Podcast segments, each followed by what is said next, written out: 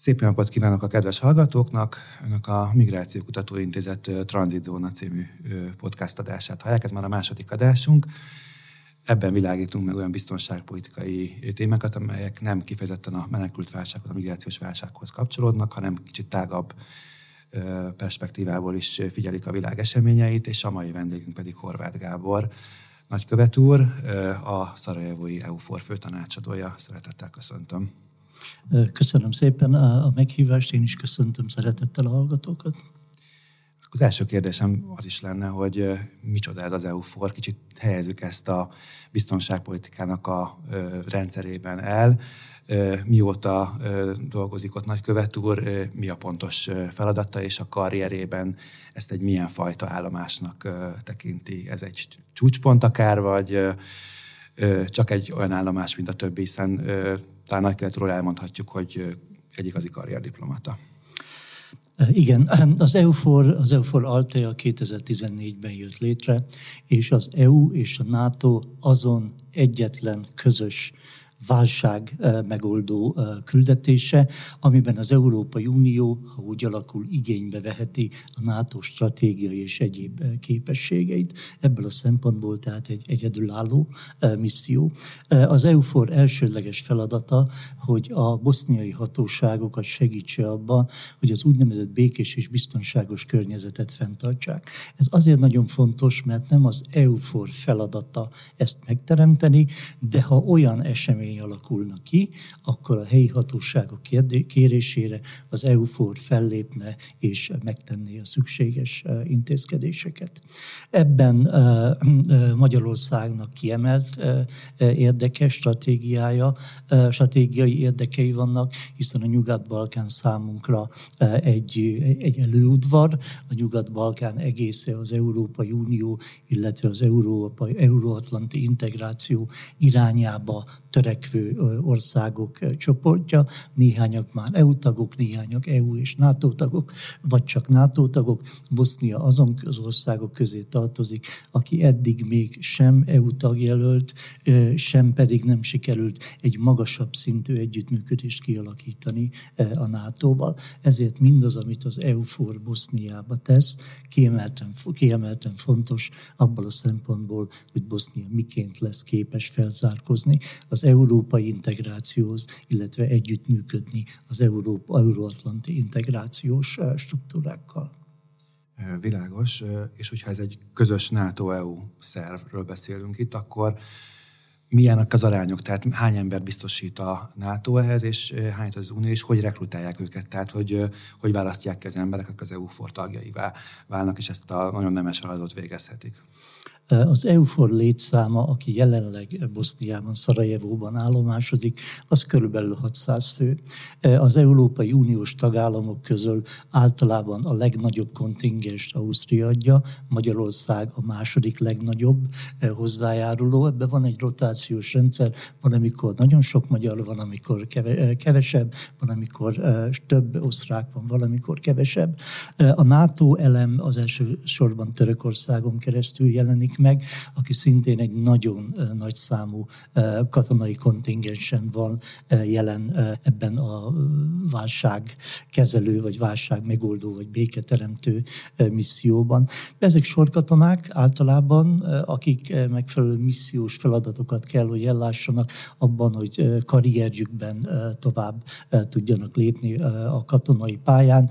Van néhány olyan civil szakértő, mint például én, aki az EUFOR általában osztrák osztrák parancsnokának, politikai és diplomáciai tanácsadója vagyok, de ugyanúgy az EUFOR második emberét, akit EUFOR terminológiában törzsfőnöknek eh, neveznek, ő is ő egy magyar tábornok, neki is természetesen ugyanúgy eh, a szolgálata állok, segítek neki tanácsokkal, eh, hogy a tevékenységét megfelelően tudja ellátni. A NATO kontingens száma szerintem, hogy körülbelül 40-50 fő lehet, ugyanabban a táborban, ugyanabban abban a parancsnoki épületben, egyik oldal az EUFOR, a másik oldal a NATO, és ezt is fizikailag is el lehessen képezni. Természetesen sokkal kisebb létszámú a törzs is, meg a katonák és a tisztek száma is, mint az EUFORé, de tevékenységében egy nagyon-nagyon fontos, fontos politikai súlyt képvisel, azt, hogy hozzásegítse Bosznia-Hercegovinát, hogy a NATO tagja legyen. Ez sajnos ma nem egy egyszerű dolog, mert az ország lakossága ebből a szempontból eléggé megoszlik. Az úgynevezett szerb köztársaság, ez a Bosznián belüli Republika Srpska, az nagyon ellenzi Bosznia NATO tagságát, arra hajlandók, hogy együtt működjenek a NATO-val. Ebben egy kicsit leképezik Belgrád és a szerb politika és álláspont megnyilvánulásait. Ugyanakkor a horvátok és a bosnyákok, ez együttesen körülbelül a lakosságnak lehet egy olyan 65-67 százaléka, teljesen euróatlanti integráció párti, tehát teljes jogú EU tagságot, illetve teljes jogú NATO tagságot szeretnének eh, elérni. Így ezért ez a eh, szerb, boszniai szerb vonal, illetve a bosnyák, boszniai horvát vonal ebben eh, egymá, el, egymásnak feszül, és így nagyon-nagyon nehéz előrelépni. Csak egy példa, minden országban van egy NATO integrációs bizottság, állami apparátus, parlamenti tagok, országokból áll össze. Itt Boszniában ezt nem NATO integrációs bizottságnak hívják, hanem NATO együttműködési bizottság lehetett csak a neve, hiszen az előbb említett boszniai szerbek minden szempontból ellenzik azt, hogy Bosznia-Hercegovina jobban közeledjen a NATO-hoz, mint ami túlmegy az együttműködésen, tehát hogy ne váljon tagjává. Érthető, hiszen a, itt a 92-95 közötti nagyon véles eseményekben volt NATO beavatkozás, NATO megjelenés, ami a Republika Srpska területét is komolyan érintette, és ezért ők ugyanúgy, mint a szerbek, amikor ugye hát fogalmazunk, nagyon vulgárisan a NATO kibombázta Milosevicet, és, és az lett Koszovóból, Koszovóból, ami meg vége lett a koszovói vérontásnak. Erre azért élénken emlékeznek, tehát ezért nem akarnak igazán a, nem akarják azt, hogy az országuk a NATO tagja legyen, de együttműködni azt igen. Világos, tehát a maga a EUFOR akkor egy ilyen békefenntartói műveleteket ellátó szervezetnek tűnik legalábbis számomra. Ez a hétköznapokban, ahogy mondta nagykövet úr, hogyha valami feszültség keletkezik Bosznián belül, akár internetnikai feszültség, akkor ez ad lehetőséget egyébként bizonyos konvenciók alapján az EU-fornak beavatkozásának a 600 fős szervezetnek, hogy közvetlenül beavatkozzon, vagy mondjuk a boszniai szerköztársaság területén csak a szerbekkel együttműködve avatkozhat be akár egy konfliktusba. Tehát ez nyilván akkor egy rögösebb út, hogyha a feladatát el szeretné látni az EUFOR. Igen, ez, ez nem egy egyszerű kérdés, de nagyon jó kérdés. Az EUFOR mandátuma éves, évenként kerül meghosszabbításra. Van egy mandátuma, amit az EU külügyminiszterek tanácsa hosszabbít meg, általában minden minden év október elején van az a külügyminiszterek tanácsának ülése, amely rábólint arra, hogy az EU mandátumát meghosszabbítsák. A másik, az úgynevezett végrehajtói mandátum, azt az ENSZ biztonsági tanácsa hosszabbítja meg, szintén minden évben, éves alapon, és általában november elején kerül erre sor. Tehát ezen az alapon mind a két mandátum egyöntetően leszögezi azt, mint ahogy mondtam is korábban, hogy a békés és biztonságos biztonságos környezet fenntartásában segíteni a helyi hatóságokat. Tehát az EUFOR 600 embere csak akkor mozdulna vagy mozdulhat meg, hogyha a helyi hatóságok ezt kérik.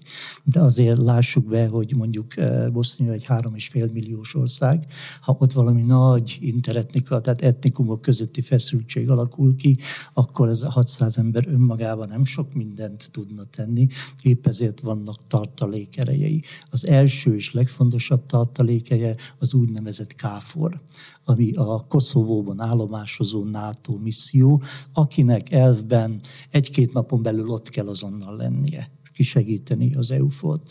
Vannak úgynevezett távolabbi over the horizon tartalékok is. Ezek négy-öt nap alatt kell, hogy meg tudjanak jelenni és segíteni az EUFOT, ha erre szükség van de erre remélhetőleg még egyszer nem lesz az országban szükség. Nagyon nehéz, nagyon rögös út áll Bosznia előtt, hogy tovább lépjen az európai, pláne a nato is magába foglaló euró-atlanti fejlődés, illetve integrációs útvonalon, de azért nem reménytelen, hogy elérnek ehhez.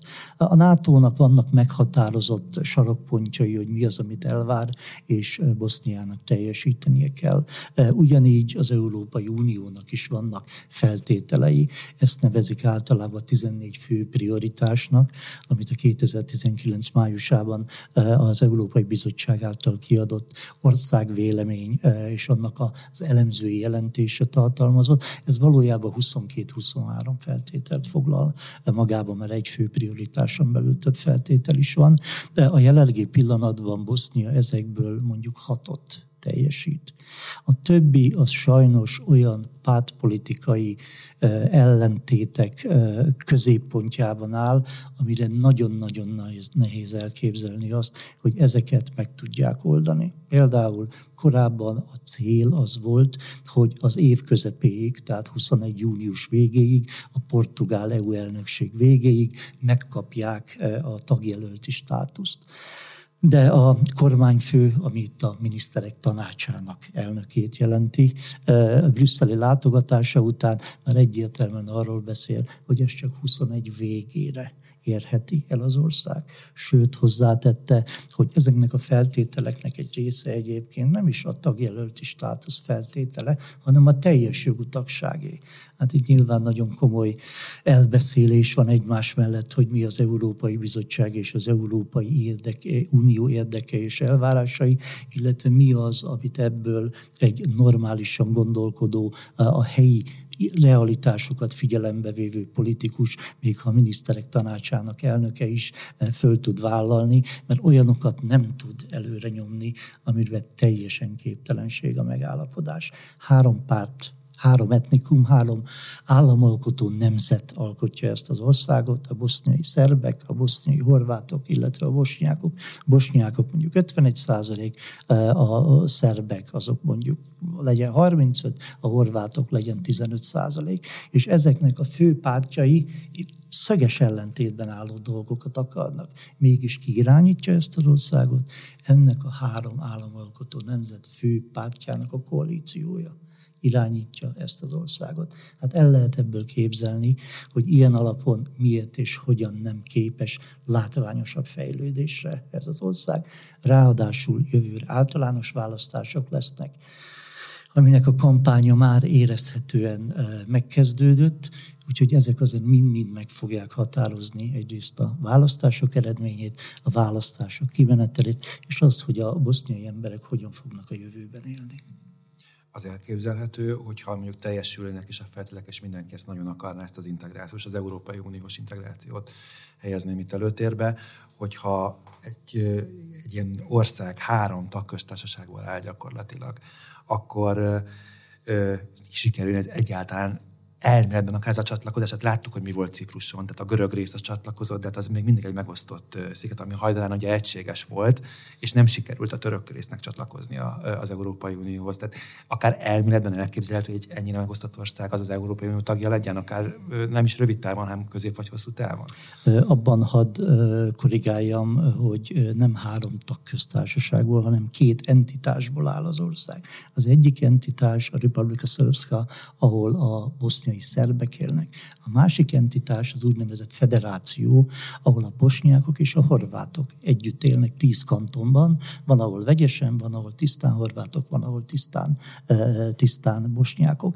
A stratégiai cél az egész országnak az EU csatlakozás mondjuk a Republika Szerszkába ezt támogatja mondjuk 55 százalék, a federációba bosnyákok és horvátok azoknak 75-80 százalék is támogatja azt, hogy az Európai Uniós tagság az egy stratégiai cél.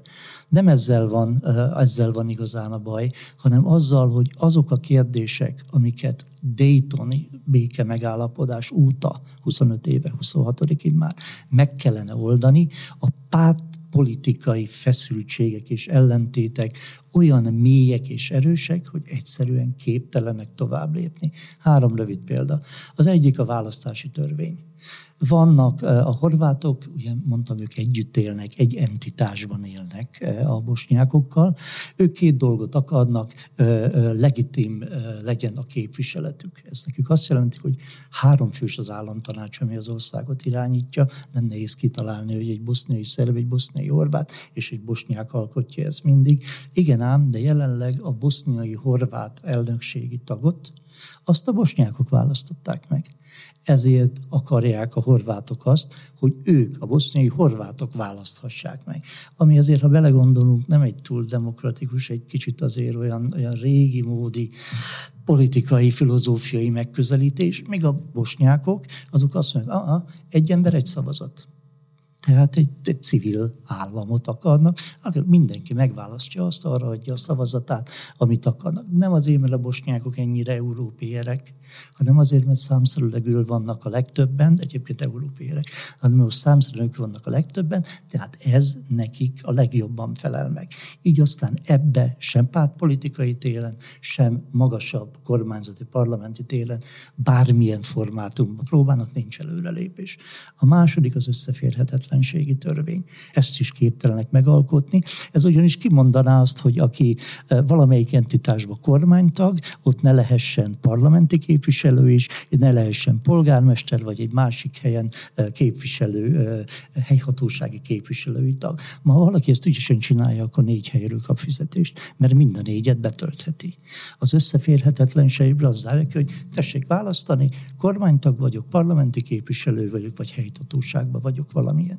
A negyedik pedig a közbeszerzési törvény, hát ez egy nagyon kemény európai feltétel, ugyanis az, ami ma van, az mindenre jó, csak arra nem, hogy ez tiszta legyen, tehát a korrupció, a megkenés, az vadul dívik, és lehetséges a törvényben, amit egyfajta nemzeti kényszer is rájuk diktál, na, nem a korrupciót, hanem hogy ilyen legyen, mert ők azt mondják, hogy hát azért, hogy a hazainak tudjunk adni megrendelést.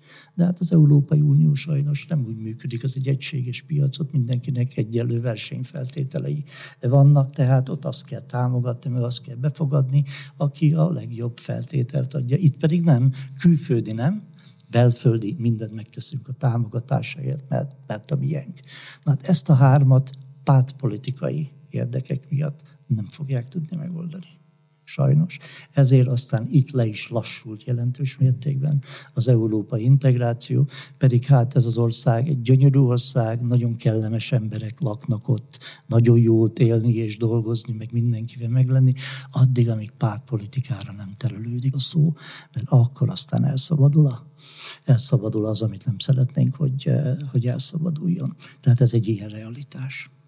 Pár hónapja, hete ö, keringett itt egy non-paper, ami ugye a Balkán újrafelosztásáról szólt. Boszniát és Koszovót érintette, ugye pont arról szólt, hogy Boszniában a szerb leválasztanák és Szerbiához csatolnák, illetve a tisztán horvát kantonokat, ha jól emlékszem, akkor Horvátország, és akkor maradna egy kis bosnyák részt. Ennek milyen visszhangja volt a boszniai közvéleményben a három etnikum oldalán például?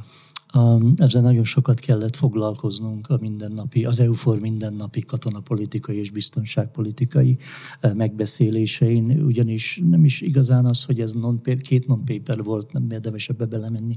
Egyik eh, Bosznia békés felosztása lett volna, eh, a másik pedig ez a szélesebb körű balkáni határok új, újrarajzolása. A lényeg ebből az, hogy ami lecsapódott mindenkiben, és elsősorban a boszniai szerb köztársaságban, akinek Milorad Dodik ma aki vezeti, de ő tulajdonképpen csak az államtanács elnöke, augusztus 1-ig, utána már csak az államtanács tagja lesz, és a legnagyobb szerb párt, az SNSD elnöke mégis ő irányítja, ő határozza meg a Republika Szerszka politikáját. Ő előtte beszélt mindenről, elszakadás, függetlenség, Szerbiához csatlakozás, de ezzel a békés felosztással, ezzel megtalálta az igazi krédóját, hogy mi az, ami kell neki. És erre szépen felépített egy nagyon kifinomult programot. Politikailag azt, hogy Bosznia ebben a formában, mint állami hatalom működésképtelen, tehát fő kell osztani. Gazdasági téren az IMF, a Nemzetközi Valuta Alap felajánlott egy nagyon-nagyon kedvezményes, másfél százalékos, másfél milliárd, 750 millió euró, ami másfél milliárd helyi konvertibilis márka három éves kölcsön egy feltétellel ne menjünk bele hosszú, erre a, a szerköztársaság nem volt hajlandó. Ehelyett fölvettek 300 millió eurót a londoni tőzsdén, háromszor akkora kamatér, tehát majdnem 5%-os kamatér, plusz az adminisztratív költségek. Mit jelent ez? Gazdaságilag is megpróbálják kiszakítani a szerköztársaságot az egységes boszniai gazdasági térből. Utána Dodik tett egy nyilatkozatot, hogy fú, nagy hiba volt a Republika Szerbszka hadseregét felosztani, eloszlatni és integrálni a Bosznia-Hercegovina hadseregébe, de nem baj, ezt újra lehet aktiválni.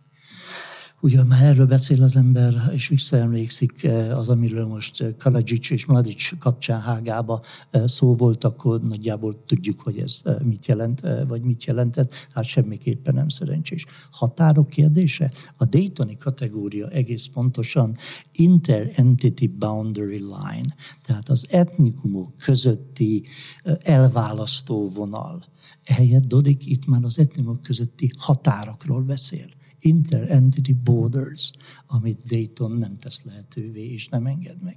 Ráadásul ő, mint az államtanács elnöke a külügyekben, a nemzetközi fellépéseiben százszázalékosan és teljes egészében a Republika Szerbszka álláspontját képviseli.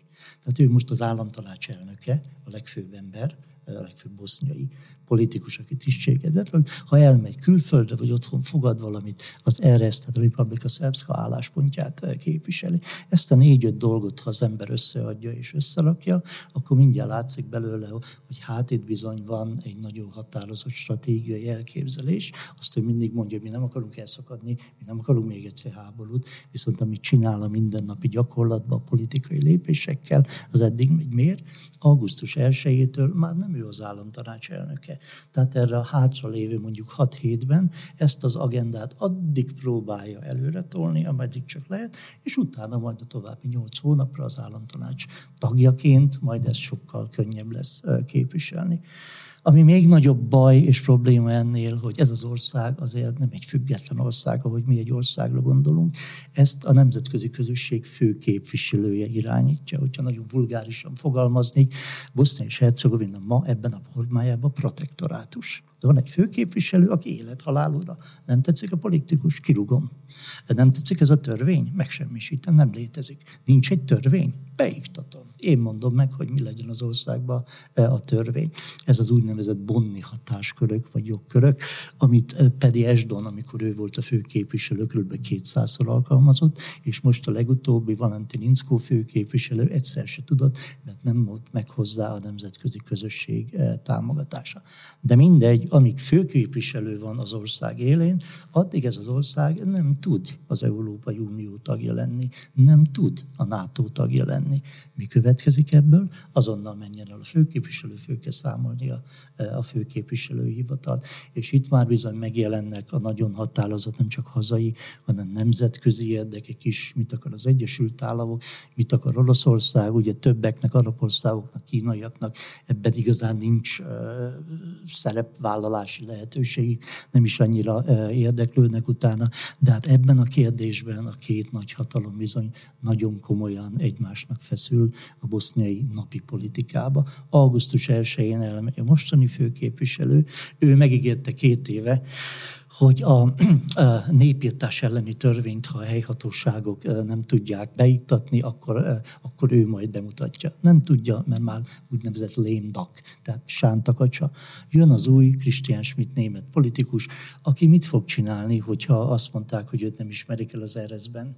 Nagy kérdőjel. Tehát ennek még sok leágazása lesz.